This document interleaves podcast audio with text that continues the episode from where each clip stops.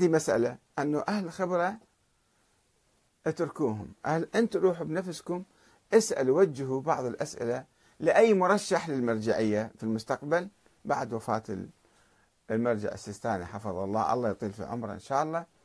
روحوا شوفوا شوفوا عقليته شوفوا إيش قد عقليته منفتحة وحدوي أو طائفي. في مراجع طائفيين متعصبين جدا. وفي ناس آه، ما يفهم أي شيء بالبعد السياسي بالبعد الدولي منكفئ على نفسه. في مثلا خط صفوي بس يعرف يلعن ويسب ويشتم وهذا هو. ما يعرف يعني يجمع الناس. بس السيد السيستاني حفظه الله عنده روح وحدوية وعنده روح مثلا يجمع الناس ويحافظ على السلم الأهلي ولا تتقاتلون. في ناس هم نار كتلة نار. هم يدفعوك ل تحدي الآخرين. يقول لك شو التقية؟ بعد ما عندنا عصر تقية. نحن لازم نعلم كل شيء. كما هذا الجماعة اللي قاعدين بلندن.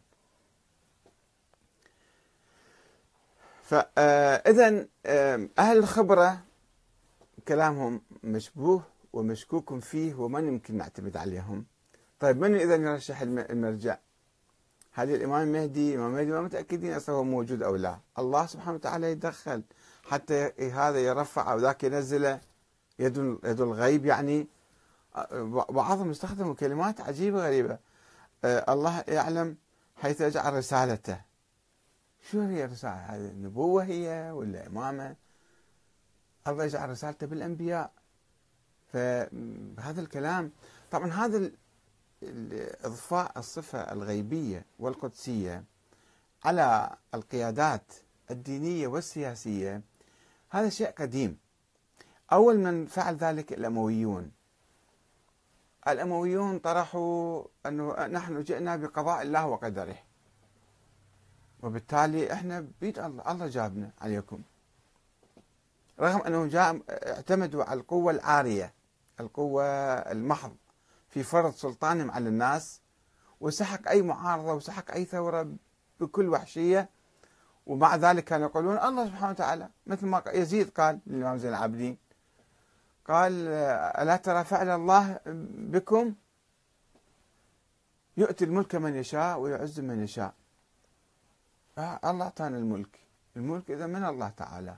هاي نظرية يزيد والأمويين اجوا العباسيين أيضا أخذوا المسألة نحن ظل الله في الأرض وإحنا عترة النبي وإحنا كذا حاولوا يضفوا على نفسهم طابع ديني وطابع آه يعني دستوري أو شيء من يعني يلصقون نفسهم بالنبي وبالإسلام.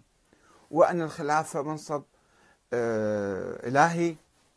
كان أكو خلاف في القرون الأولى أن الخلافة والنظام السياسي أساسا. هذا منصب يعني شرعي ولا منصب عقلي؟